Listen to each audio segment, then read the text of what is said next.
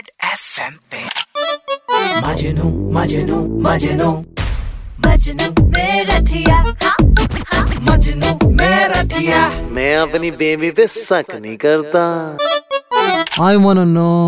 I am losing my mind. Never let me go. Never let me go. मैं हूँ मजनू मेरठिया पूरे मेरठ में world famous वैसे तो मेरा माइंड कंप्यूटर से भी फास्ट चलता है लेकिन जैसे ही मेरी साक्षी बेबी जो है मेरे सामने से निकलती है मेरी दुनिया एकदम से हैंग सी हो जाती है। पार्ता पुल पे जो साइकिल वाले जाते हैं ना वो भी ऐसे नज़र आते हैं जैसे स्लोमो में जा रहे हो।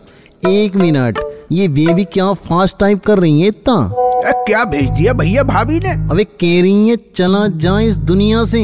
भैया ये कुछ ज़्यादा नहीं हो गया? अबे नेगेटिव तो डरता बहुत है यार। अबे, साक्षी बेबी फुल प्यार में है मेरे। सेटल होना चाहती है मेरे साथ। मेरठ से सच बताऊँ तो बोर हो गई है मेरी बेबी तेरे भाई ने अब डिसाइड किया है, चाँद पे जो है 500 गज का प्लॉट लेगा अपनी बेबी के लिए। चंद्रयान थ्री तो लैंड हो ही गया है। अब मेरी साक्षी बेबी करेगी गृह प्रवेश चाँद पे। और लोटे में मारेगी लाते ऐसे जब एंट्री करेगी घर में। कैसी रही?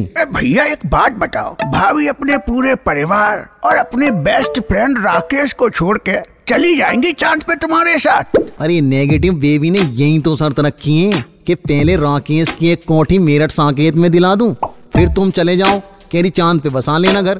जब तुम्हारा मेल बन जाए हैं जब कोठी ठुक जाए वहाँ तो मैं भी आ जाऊँगी पीछे पीछे। क्या गलत है बता हैं? भैया तुम यहाँ ज़मीन पे भी अकेले थे और चाँद पे भी अकेले रहोगे। भयानक क्यूटिया हो तुम। चलो। रेड एफएम पे। मजनू मजनू मजनू। मजनू मेरा ठिया। हाँ, हाँ, मजनू मेरा मैं अपनी बेबी पे शक नहीं करता।